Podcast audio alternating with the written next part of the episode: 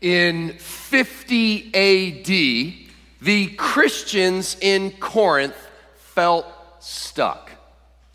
They had all this newfound freedom in Christ. They, as our song just proclaimed, they got saved. Here they were. They, they should. They, they were given gifts by the Holy Spirit. So these early uh, uh, first century Christians in Corinth should feel, above all things, they should feel joy and they should feel freedom. And yet, something was wrong. And what was wrong, I wonder if it will sound familiar to us. These Corinthian Christians had been told over and over in their culture a very subtle lie. They had been told that freedom means always keep your options open, right? Never obligate yourself, never tie yourself down, never fully commit. It reminds me of a very serious moment in a beautiful wedding. And the wedding was on this out in South Carolina on the coast. And Jackie and I had been invited as guests. We're sitting there, and it was on a golf course. Should be no problem, right? And just as the preacher's leading this couple through their vows, some joker on the 18th hole yells out, Don't do it, bro! This guy was goofing around and ruining a holy moment, but what he said runs deep for a lot of people. No, no, no. Keep your options open. Don't obligate yourself. Don't commit. Why? Because therein lies true freedom. It's a lie. It was a lie then, it's a lie now. Freedom is not found in autonomy, seeing how independent we can get from everybody else, getting to the point where I don't need anybody. That's not freedom. Freedom is found in community. So turn to 1 Corinthians chapter 12. We'll pick up where we left off last Sunday with you charismatics. We'll start in verse 12 of 1 Corinthians chapter 12. Got it? 1 Corinthians chapter 12 and verse 12. If you were here, the reason I called you charismatics, you'll know Paul is in the midst of correcting these Corinthian Christians, telling them not to rank each other based on the perceived value or lack of value of their spiritual gift. Now he's going to talk about what it looks like to not try to get all independent and autonomous from each other, but to become interdependent, part of one another. Look at what he says in verse 12, and it's kind of a bombshell. For just as the body is one and has many members, and all the members of the body, though many, are one body, so it is with Messiah. Your version say, may say, so it is with Christ.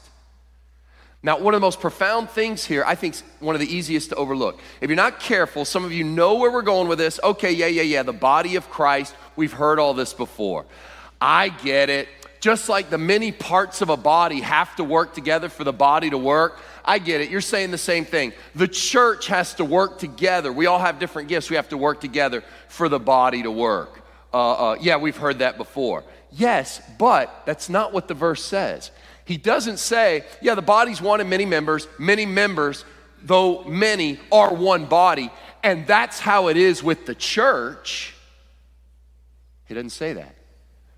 He doesn't say, yeah, yeah, yeah, this is a metaphor. That's how it is with the church. He says, look carefully, that's how it is with Christ all the body members working together. That's how it is with Messiah. What's the big deal in pointing this out? When Paul says member, he doesn't mean like we normally think of member, you know, like, like the church is like a club united by a common hobby, I guess, and our hobby is Jesus or the gospel. No, no, no, no. We are his body. For Paul, writes Greg Ogden, the body of Christ is not just a metaphor or a helpful word picture, but it also points to the reality that Jesus dwells among his people and gives his life to them. I, I, know it's lengthy, but I thought this quote was worth putting on the screen. This is from Greg Ogden's book about discipleship. The church is not a human organism that has contracted by common consent to, you know, keep alive the memory of a great historical figure. On the contrary, the church is a divine organism mystically fused to the living and reigning Christ. Now let that sink in. You child of God, you, born again Christian, you are a disciple. You are an apprentice of Jesus. You, you all collectively, y'all are a royal priesthood. Y'all are aliens and strangers. And yes, all you charismatics, you are, you've each received a gift from the same spirit. And now, in this passage in 1 Corinthians, breathtakingly, he's saying, You are a part of Christ's body. An illustration might help. The guy who wrote uh, uh, 1 Corinthians, the Apostle Paul, do you remember his testimony? Do you remember how he got saved? He was on his way to persecute more followers of the way. This, uh, you know, Paul, a Pharisee, a, a Jewish, uh, very zealous for the law, Jewish man, very zealous for the law. He's on his way to Damascus because he's heard there's these, there's more of these Christians, and he can go and persecute them. On the way to Damascus, he is intercepted by the risen Lord Jesus. Do you remember this? And he has this vision, and Paul is asked, back then his name was Saul, he was asked, Saul, Saul. He, wasn't asked, Why are you persecuting my people, the church? What did he say? Saul, why are you persecuting me? And of course, Saul says, I, I don't know you. I've never persecuted you. Who are you, Lord? Right? And then he explains. The point is simple Saul thought he was persecuting the followers of Jesus. Jesus says, What you did to these, my followers, you might as well have done it to me. Why? They're my body. Now, we have to be careful here. We have to tread lightly because the body is a metaphor. Uh, you know, I've heard it said, you know, Christ has no hands but yours. Christ has no feet but yours. So you've got, uh, thank God that's not true. Christ has a body. He is at, right now at the right hand of God the Father. So, in that sense, we do well to remember a metaphor. But there's another sense in which I think you can say a Christian is so closely united to Christ, so in love with God, so wrapped up in Jesus, that to touch a Christian is in this way to touch Christ. No other religion is like this, where the founder is considered to be alive. It's not like he founded the religion and left us, he is the indwelling presence. Uh, in that sense, I wonder if anybody else can relate to this. Just when I needed it, Anybody else but me? I have, in my lifetime, I have received a hug from the Lord Jesus. I have, in my lifetime, wept with Jesus because I wept with some of you, see? Uh, when I was a bachelor pastor in 2002, 2004, sometimes I would come home to my apartment and I would see that Apparently, Jesus had left some food at my door with an anonymous note like, Pastor, we're worried about you. apparently, I wasn't eating very healthily. who, who gave me that gift? Well, you might say Jesus did. In fact, I remember in New York, this couple gave me a gift, and I tried to thank her, and she said, Oh, no, not from me, from Jesus. And I was like, Well, yeah, I know, but he used you. Let me. And she said, No, not from me, from Jesus. Now, I laugh about that, but in a way, she's right. Does everybody see what I'm saying? The body of Christ. So, how can I look at you? Poor Paul has got this church that's broken down in divisions and factions, and they're looking down on each other. How could we not see each other as you mystically united and abiding with Christ? How would that not change the way we look at each other? How did you get into this body? How did any of us get to be a part of Christ's body? Look at verse 13. For in one spirit we were all baptized into one body Jews or Greeks, slaves or free. And we're all made of, to drink of one spirit. When you were saved, you were given the Holy Spirit. You don't have to seek some second blessing or some later uh, uh, uh, uh sort of later baptism of the Holy Spirit. No, when you were saved, you were given the Holy Spirit. That's salvation, which was then symbolized and publicly proclaimed through believers' baptism. Let the world know that you're forever for King Jesus. No matter where you are on the planet, no matter what used to define you. See, he's got Corinthians that are ethnically Jewish, he's got Corinthian Christians that are ethnically Gentile. He's got some that are slaves, some that are free. He's saying those are things the world labels you. Those labels don't apply anymore. When you go through the waters of baptism, if you are a blood bought brother or sister in Christ, it's like no matter where Christians are on the globe, we're all wearing the same jersey. You've got Jew, Greek, slave, free, Alabama, Auburn. And yet here we are, one jersey, Team Jesus. That's why. Haven't you experienced this? Some of you, uh, after COVID, you're able to begin physically regathering. C- can you even put into words the joy you feel, feel at physically being able to regather? Isn't it precious? Isn't it good? Why? Because wherever you are on the planet, this is your family, the body of Christ. I remember studying abroad as a junior in college and uh, uh, ostensibly there to learn German. We were at German university. My German was so bad. So I would try to go to church. I couldn't understand a word. I mean, I was supposed to know the language, but it's hard. And so we took an excursion one weekend and found ourselves in Prague. And there in Prague was an international Baptist church, and they had an English service and I made it there. And when I walked in, here are people from Ghana and expats from across North America and Australia and Europe and all. And, the, and, and, and there they were singing hymns, and, and I felt perfectly at home. Here I am in Prague in the middle of, but what united us? We'd all been radically changed by this Jesus, and here I'm with my family. See? And you felt something like that. The body of Christ. The old divisions don't divide us anymore. The idea is one spirit, right? You were made to drink of one spirit. Remember, the Corinthians were in pagan world, right? They were in mythology. If you needed wisdom, you'd go over here.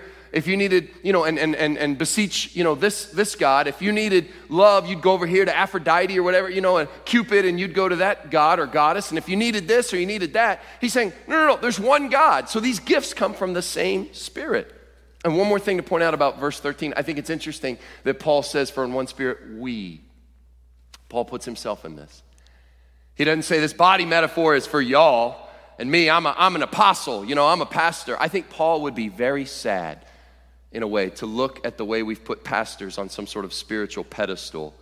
A pastor is just a part of the body, and he ain't the head. right? We have a head and it's Jesus Christ. Jesus is the pastor ultimately. We're just under shepherds. Jesus, the Lord, is my shepherd. Psalm 23. You need to know, I, I personally reject that there is an essential difference between ordained ministers and lay people. I believe there's a difference of gifts and function, but hear me clearly, but not essence. Paul says we were baptized into one body. So that means interdependence. 4, verse 14 For the body does not consist of one member, but many. And with these words, Paul begins what is quite possibly the most famous sermon illustration of all time. It would be gilding the lily for me to try to illustrate this illustration. So let's just jump right into it. Paul says, think of the interdependence of the many parts of the body, but he doesn't call them body parts, he calls them members. That's why for this sermon, I'm calling it Every Member a member. Every member a member. The reason I'm being redundant here and using this is because I'm using member. I want to recapture what the word member means. The irony is, we've taken the word member, which means body part, and over the years we've watered it down to mean so much less. The word member means appendage, body part, limb. Nowadays, it just means a person who like belongs, you know, who pays, usually they pay dues to get certain rights and privileges. Come on, how many of you are a member of a gym? Raise your appendage. Okay? It's okay, be proud. I, I know, yeah, listen, member, I get it. You haven't been since January, but that's okay. That's okay. How many of you are a member at a gym somewhere? Raise your appendage. Okay, good. Now, how many of you would say, how many of you would say, how many of you think of yourselves as an arm of that gym? How many of you, if you stopped going to your gym, how many of you, the gym would say, ah, the pain of dismemberment? We have lost a limb here at Planet Fitness. Is that what they'd say about you? Most of you, you would think, well, honestly, I don't think they'd notice unless I quit paying my dues, right? You see what I'm saying? In the same breath, we say, My arm is a member of my body, and I am a member at Planet Fitness. Those are not the same thing. Now, you may think I'm being funny, but this explains so many questions people have about the Christian life. Until you understand that every member is a member, you'll never be able to answer questions like, Who am I? What's my purpose? Why don't I feel close to God? Why am I not growing? When you're a member, when you're part of the body, it only makes sense. You're only alive and healthy when you're connected to the body. Look, if I come up to you and offer my hand as a handshake, oh, sorry, pre COVID. Remember when we could do that? If I come up to you and offer you, if I, if I offer you a hand, if I offer you my hand, right, that's warm and inviting. You see what I'm doing? I'm reaching out, fellowship. That's, that's an act of kindness. I want to get to know you. I'm offering you my hand. See, if I offer you my hand, it's warm and inviting. If I offer you a hand, that's different. Right, so I bring you it floating in a jar of formaldehyde a severed hand. You see, you, you don't think, oh, that's warm and inviting. You're gonna call the cops. One of the most famous sermons I preached in New York was I had this, I had this jar, and you could see it was, it was veiled. I had, a, I had a drape over it big, big jar. And I preached about the body. I said, a, a body part not connected to the body is not healthy. It's not growing. And this, this jar, everybody is, of course, the whole congregation is like, please don't, please, please don't, right? A body part cannot grow if it's not connected to the body. A body part cannot be healthy if it's not connected. Everybody's like, please don't, please, right? A body part, the conclusion of the sermon, cannot be healthy if it's not connected to the body. It can't grow. It can only bloat. And there, floating in a jar of formaldehyde, is a severed fake hand that I'd found in a costume shop. And of course, kids are crying and people are leaving. And um, I was fired the next week and became your pastor. The, I'm just kidding. But People still talk about that. In fact, when I, when I left years later as a parting gift, one of the things they gave me was this hand in a jar, this little fake, this toy, obviously toy hand, and it, as a note that said, stay connected to the body, Pastor Tom. Uh, now that's, uh, we, you know, we can laugh at that, uh, but God, when he looks at a Christian who's not connected to a local body, doesn't think, cool. He thinks gross. Why? Because a body part not connected to a body doesn't make any sense. You'll never find your purpose. How can a hand find its identity and purpose apart from the body? When Christians who aren't connected to a local body say, Well, why don't I feel close to God? A hand severed from the body cannot enjoy the warmth and nourishment the body sends to extremities. Uh, uh, why am I not growing? Because you're bloating in a jar. Get connected to the body. Why, why, why wouldn't a Christian do that? It's more common than you might think. And Paul says there's two lies. There's two lies you'd be believing. Why would anyone separate from the body? Why would someone say, I, I, I just, I, I can't do this. I can't be part of the body? Paul says there's two reasons. It comes down to two reasons. One, both of them are lies. You're believing one of two lies. The first is you're believing the lie of inferiority. Y'all don't need me. Or you're believing the lie of superiority. I don't need y'all. That's it. There's only two lies the lie of inferiority. Y'all don't need me. They don't need me over there at First Baptist. Or superiority. I don't need this in my life. I don't need y'all. That's it. He starts with inferiority. Look at where the text takes us inferiority, then superiority. Look at first at inferiority, verse 15. If the foot should say, Because I'm not a hand, I don't, I don't belong to the body that would not make it any less a part of the body. Paul's, I, look, I get it, foot. You're not as glamorous as the hand.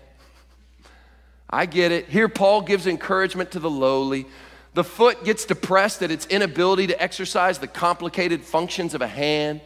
The foot's always in the dust, always bearing the weight. Foot's thinking to itself, it feels like people just walk all over me.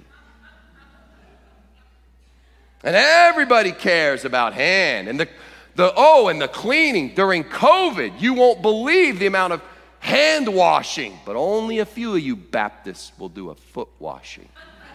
See? It's all about the hand. Hand gets all the press. And, and so the foot thinks, I'm not even part of the body because I'm not a hand. And he's dead wrong. He's believing a lie. Feeling not part of the body doesn't change a thing. That would not make it any less part of the body. Every member a member. And then ear chimes in, verse 16. And if the ear should say, because I'm not an eye, I don't, I don't I do not belong to the body. That would not make it any less part of the body. Listen, ear. I get it. Among all the sense organs, I get it. Eye gets all the press. Have you ever heard of two young lovers gazing into one another's ears? I know. And how many times does ear have to hear people say what beautiful eyes you have before ear eventually thinks, maybe I don't even belong here. Y'all don't need me. You know, eye is plugged in. Eye has perfectly found its socket, and I'm out here flapping in the wind. Ear feels this, and ear is believing a lie. Now, I want you to see an interesting insight here. Don't miss this. Foot is jealous of hand, but not ear. Why? Because hand is just enough like foot to be jealous of. Ear's in a totally different line of work, so there's no comparison. And ear has got all its issues with eye, but not with foot or hand. That's how life works. It reminds me of something I read recently that A.W. Tozer wrote. Listen carefully. Envy never crosses lines. Envy never crosses lines. What do I mean? What Tozer meant was a piano player can hear people gush on and on about how talented and brilliant and glorious this particular painter is and just join right in the celebration. That's great. He can say, what, what, what a great painter. A piano player's not threatened by that at all. Why? Because the painter's not in his line of work. But when he has to hear about another piano player, envy brews. Why? Because envy stays in its lane. Envy never crosses a line. We envy the people who are just enough like us that we envy them. We don't envy the people who aren't operating in the circle we're in. Young moms don't usually battle comparison and envy with older widows. And hard charging professionals don't usually compare themselves and envy poets. But when a young mom sees the Instagram account of another young mom, woo, see, envy doesn't cross lines. What it does is lie to us and a hard charging professional on the golf course with another hard charging professional. And look out, what do you have? The potential for envy. Envy never crosses lines. But for those in your lines, couple weeks ago, I was invited to speak to a worship leaders conference. I'd never done that. I told Chuck, preached to a bunch of worship leaders. I'd never done that before. And sometimes I've been asked to preach at pastors' conferences. I've done that many times, but never a worship leader conference. It was just worship leaders. Do you know the freedom I felt?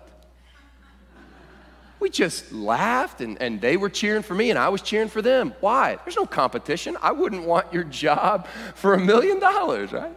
And they wouldn't want mine. We, no, you see what I mean? It's a different line of work. Now, pastors at a pastor's conference, right? But there was such freedom. Why? Envy never crosses a line. We could just excel at our own gifts. It, envy makes you believe lies, and the comparison trap never ends anywhere good. It's either going to end in pride or despair. Either pride, I'm better than them, or despair, I'll never be as good as them. Inferiority. So, what does Paul do with the lie of inferiority? Y'all, y'all don't need me. I'm not a hand, foot says, y'all don't need me. Ear says, I'm not an eye, y'all don't need me. What does Paul do with any of these lies? He blows them up with truth bombs. Look at verse 17. If the whole body were an eye, where would the sense, where would be the sense of hearing? Hmm? And if the whole body were an ear, where would be the sense of smell? It's, I, I, really, I think it's okay to laugh at this, by the way. If, if Paul is satirizing this line of thinking, if you're one big eyeball, you're not a person, you're a monstrosity. Got it? Paul says, imagine the whole body rolling around as one big eye. And I, I, think the funniest part, what makes my kids always laugh when I tell them this story is, uh, you know, Paul thinks, you're one huge eyeball rolling around and your big problem. However, will you hear? I'm like, that, you got a lot of problems. That's one of them. And if you're one big ear, he says, where would be your sense of smell? If, if, if, if you have problems of inferiority in your church, your whole church is going to get spiritual COVID. They can't smell. Can't smell anymore. Why? Inferiority. Now, if this is hitting you, if you struggle with comparison and envy and inferiority, a sense that they don't need me at this church, you might think that when you hear inferiority, you might think, you'd be wrong, but you might think your issue is self esteem. According to the scriptures, interestingly, it's not. Your problem is not self esteem, it's God esteem. you're not esteeming God. You are in rebellion against God. You are saying, in effect, God, you did a bad job in giving me these gifts or in putting me here at this church for this time, this place. Where do I get that? Look at verses 18 through 20. But as it is, who arranged all these? Who arranged all this stuff? God arranged the members in the body, each one of them as He chose. If all were a single member, where would the body be? As it is, many parts, yet one body. You see how what you're really saying when you, when you say, This church doesn't need me, y'all don't need me, I'll, I'll never live up, I'm always under envy and comparison. What you're saying is, God, you messed up in putting me here. But that's pride. Isn't that interesting? Now, look, if you struggle with inferiority, I'm not trying to beat, beat up on you. You probably already beat up on yourself enough. So I, I, I'm trying with grace to show you that your issue here is, ironically, pride. You are here at this church for a reason. God doesn't make accidents. See? He has you here, you here, First Baptist Church, 2021, because He's arranged it that way. It takes time, it's not easy, but organically, you develop friendships and Sunday school and serving together, and you, you serve Monday through Saturday. It's not just about Sunday, it's about serving, not just serving the church. There's always a need to serve the church, but here I'm thinking of serving as the church in this great community. If you feel inferior or unneeded, listen to me. I need you. My wife needs you. Our, my kids need you. I don't want my kids to grow up in a church where there's one body part. Yeah, dad was just a big ear. Great listener, but, you know, couldn't do anything else. That's one lie. That's inferiority. That's pride. The other lie, and this is the one he tackles next, is superiority. Verse 21 The eye cannot say to the hand, I have no need of you. You hear that? So the, the, the first was, Y'all don't need me. This is, I don't need you. Nor again the head to the feet, I have no need of you. Got it? So eye looks around, eye is elevated, and eye looks way down at old hand. Hand can't do what I can do. Hand, he thinks, is blind. Hand can't behold a mountain vista. Hand can't observe an ocean. Hand has never read a good book. Honestly, I think I'd be fine with, with I'd be fine without hand and doesn't think much about it. Oh, but then, oh, but then that day came when they got sideways. We've all done it. weren't paying attention. You're moving around and you poked yourself in the eye, and that was all I needed. You know what? I'd be better off without hand at all. Happened with head and feet too. I don't need you. You know what? I'm, I think I'm off. I'm, I'm going to go to a body where everybody's like me. And then head. Head is at the top. Head has all the important stuff. Head has brains, eyes, ears, taste, smell, all right here. If anyone should be served and protected, head thinks it's me. Feet, I mean, feet and head, what do they have in common? I guess head doesn't really have a problem with feet very much until that day came and there was a little bit of rainfall that week and the garage was just as slick as could be and weren't paying attention and what did feet do feet slipped and knocked head so hard thought i was going to see stars. And head says feet this is on you. I'm out of here. I don't need you. I'm going to go find a body where everybody's ahead. I don't need this anymore. I don't need you. Everybody hear that? Now, the unity of the body, aren't you glad, means that your body members will never do that to one another. And that's Paul's point. We should be glad that eye can't say to hand, I don't need you, or that head can't suddenly dismember itself from foot. Because you can lose a hand or a foot, I suppose, and go on living. But that misses the point. We're in this thing together. Your whole body wins or loses together. They rejoice or grieve together. So if you look around at church members who are EGR, in your opinion, you're surrounded by other church members from time to time and you think they're EGR. That means extra grace required. And by the way, if you're looking around going, I don't know anybody in this church like that, but your whole pew is looking at you, then it's you, right? When you see those folks, it is tempting to think maybe, just maybe, we'd be better off without them. That grieves Paul, and it grieves the heart of God.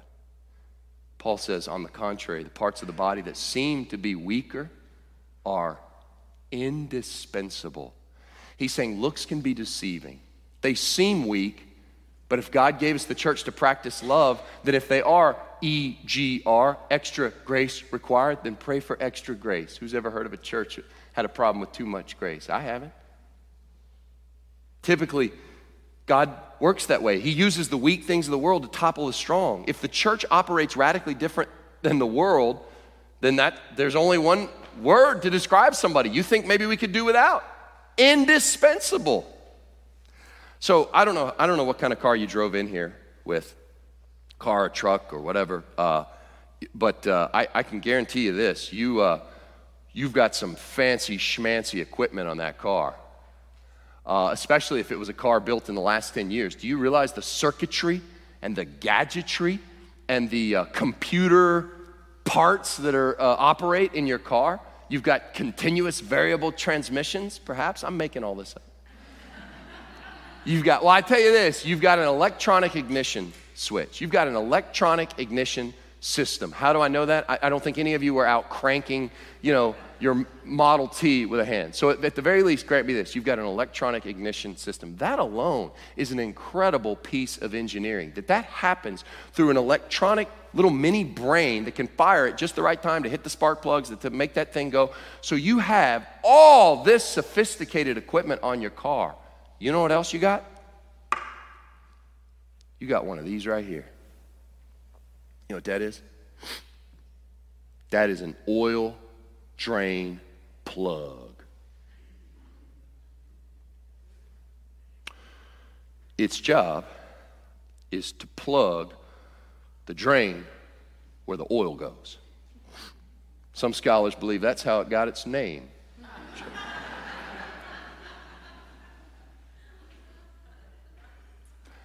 I will show you how sophisticated the oil drain plug is. You ready? That's it. It's got a gasket. It goes like that, uh, and it goes in the plug. My point is, that is about the least sophisticated piece of equipment I believe you could imagine on a car. But you might have the most sophisticated parts in the world. But if you remove that, or if that malfunctions, all your fancy equipment won't get very far down the road, will it? Why? That unimportant piece is indispensable. It's indispensable. Every member, a member.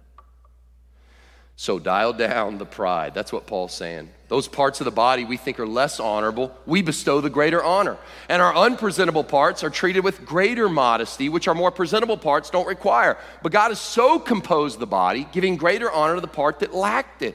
We not only need these that seem to us weaker, and everybody, I guess, has a different definition of that. The Bible says bestow extra honor on them. All parts are equal value, but if there's to be any overcompensation, it's to be for the less favored. The church is not to be like the surrounding world. The world always honors those who are already honored. Have you noticed that? The world bestows honor on those that are already honored. The church is countercultural and bestows the greatest honor on those who seem to be weaker.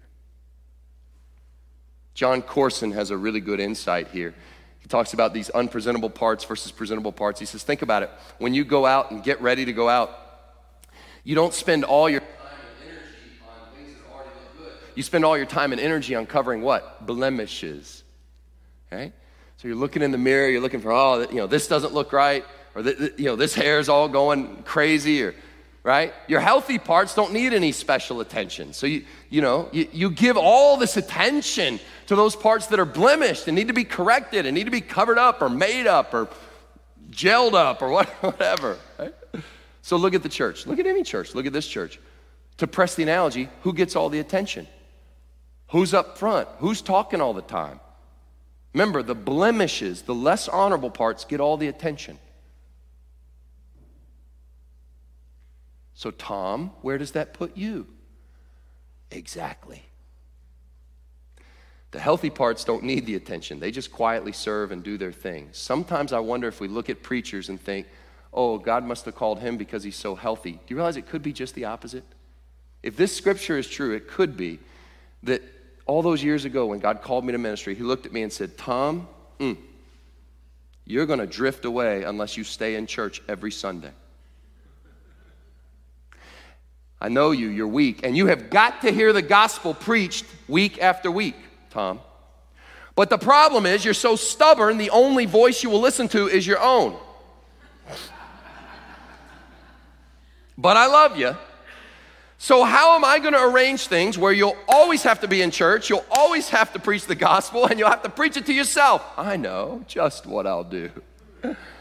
I'll make you the preacher. Checkmate, Lord. See? It could be out of, because of weakness.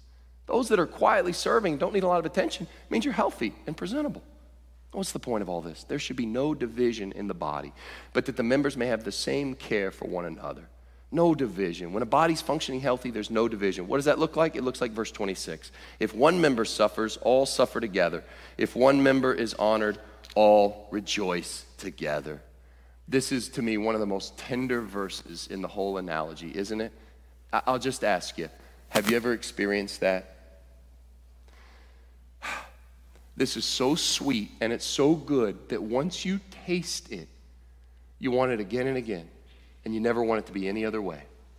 You say, I want to be part of this body. Have you ever felt the pain? It was not your pain. It wasn't you. It wasn't your family, but it was somebody else in this church, and you felt that pain like it was your own.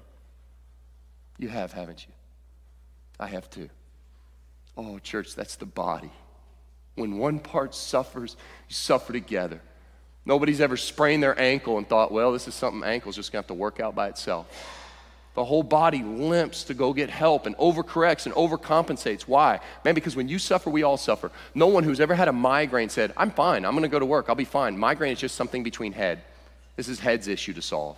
No, it's the whole body. And some of you have gone through a pain in your life that's a lot worse than an ankle sprain and a lot worse than a migraine, isn't it? And you had people in this body that were weeping when you wept and that were grieving when you grieved. Why? Because it's a body. When one member suffers, all suffer together. But look at the flip side. When one member is honored, all rejoice together. Isn't that true? Music is just a transaction between ear and brain, and yet. Music just affects ear, and yet, when it comes through ear, what happens? When my jam comes on, right? The whole body is moving, the whole body's dancing. Why? It should just, because when ear hears that music, the whole body rejoices. And how many of you, after all this rain last week and all that snow, how many of you, I think it was the early part of the week, how many of you were longing for that sunshine? How many of you, the first big sunny day, how many of you went outside and you just put your face in the sun? Well, your face was in the sun, but your whole body radiated with the warmth of that light. And when your church prays for that wayward grandchild and they come and get saved, the whole church rejoices. Your win is my win. When, when you were overcoming that temptation, and yeah, you tried multiple times, but this time you're walking in that sobriety, the whole church rejoices in that, right? When you see lives change, the whole church rejoices. I was talking this week with a group, and some, somebody gave an invitation, and this little boy began coming down, and they're in the, they were telling me the story. They were in the balcony just weeping and weeping. And her husband said, Do you know that kid? No. she was just rejoicing at life change. You've experienced that. I have too.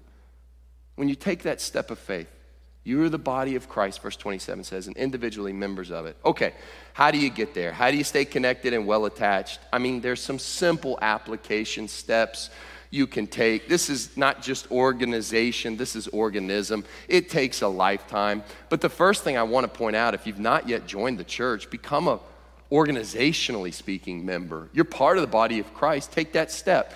These application for church memberships are I left a stack at all the exits if the Lord's convicting you, maybe you've been here, but you've never joined the church, I think that would be a, I think that would be a reasonable, logical next step. It could be you need to be baptized, put that jersey on. I don't want you to join this church or any church because you were coerced by the preacher. I want you to join because you were convicted by 1 Corinthians 12. See? It's love. You know, start going to Sunday school. I'm not, I'm not talking to those of you who long to be part of Sunday school, but there's a pandemic. I'm, I'm not talking about that. That's different. You long to be part of Sunday school. I'm obviously not talking to you. Uh, I'm talking to those 11 people out of every 100. I'm not making this up. Last week, I said, hey, I still call it big church. I had somebody run the numbers. Hey, of our attendance in big church, how many, what percent went to Sunday school? 89%. That mean, yeah, it's incredible. It's worth celebrating. Now, to the 11 out of 100, I want to challenge you from 1 Corinthians 12. Why would you skip out on Sunday school? And it may be that, you know, again, I'm not talking about missing a Sunday every now and then. You know the difference between committed and not, don't you? Okay. Uh, really, according to this scripture, you must believe one of two things about Sunday school they don't need me. I don't need them. Let the truth of 1 Corinthians 12 sink deep in your heart. Those are lies. Those are lies. So stop believing those lies. It's probably better if you admit, in my heart, I truly believe I don't need this. I don't need this hour of Sunday school. I don't need this in my life. Well, admit that because then the Holy Spirit can work on you. He's gracious and He loves you. And not for nothing, my money is where my mouth is. I joined a Sunday school class. A couple weeks, uh, you know, what, what is it, been a month now? We've been able to have that 10, 45 hour for Sunday school, so I don't have anything to do, so I joined a Sunday school class. It's been great. Why? Because I need them. They need me. Serve the church, verse 3. Serve the church, serve in the church, serve as the church. Now, I'm going to ask Chuck to come and lead us in a time of response. invitation the musicians will lead us. These are just simple ways you can you can take that next step. But at the end of the day, none of this stuff is about I hope none of this stuff is ever about guilt. Goodness, I would shudder to think that somebody makes a decision for Christ out of guilt. Conviction's one thing, but never guilt. To really be part of the body, you're never going to be guilted into being part of the body. It can only come from what Paul calls the more excellent way. It can only come from love. The body is not just an organization that holds together out of obligation or guilt. The body is an organism, and it's got to come from love. I, uh, I, I love the album "She Must and Shall Go Free." Came out almost 20 year, over 20 years ago, and uh, sadly, the the guy who wrote this brilliant album has sort of lost his way. But it's a short album. It's only uh, 10 songs, I think, and it's all about the church and it's a lot, very honest about the state of the church. And a lot of people have a lot of things to say about the state of the church. But he writes this last song, and he writes it from the perspective of Jesus. And it is a message to anyone who says, I want to follow Jesus, I just don't really care about that church. I want to follow Jesus, but I'm, I'm sort of a member of all the churches or something like that. I want to follow Jesus, and I'm part of the capital C church, but I'm not going to buckle down and, and really commit myself to a church. This is what this song, this is what I think Jesus would have to say. I have come with one purpose to capture for myself a bride. By my life, she is lovely. By my death, she's justified. Oh, I've always been her husband. Though many lovers she has known, so with water I will wash her, and by my word alone. So when you hear the sound of the water, you will know you're not alone. I've long pursued her as a harlot and a whore, but she will feast upon me. She will drink and thirst no more. So when you taste my flesh and my blood, you will know you're not alone. There's none that can replace her, though many will try.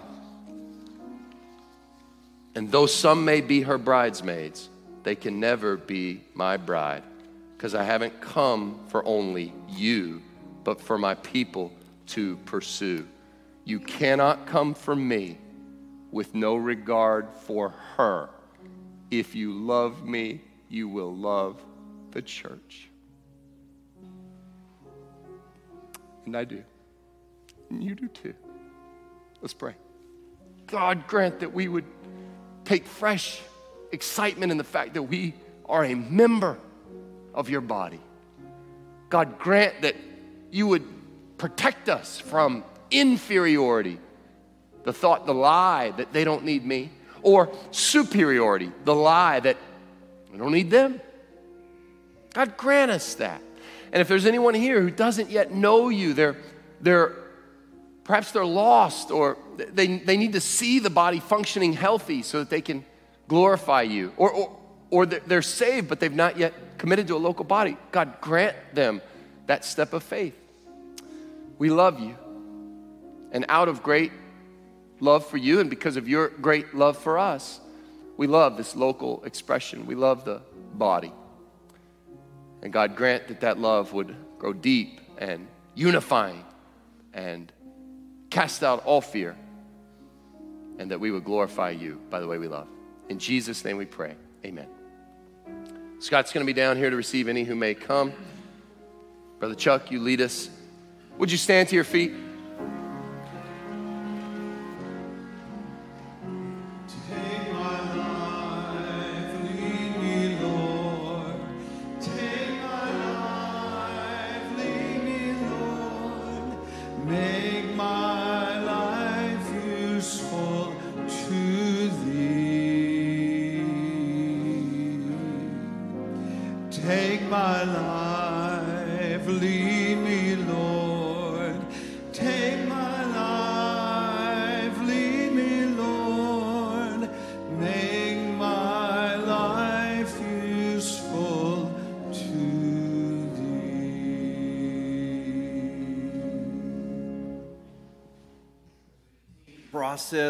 This that we've heard today about the body and we go to Sunday school, join with me from 2 Peter 3:18 in our benediction.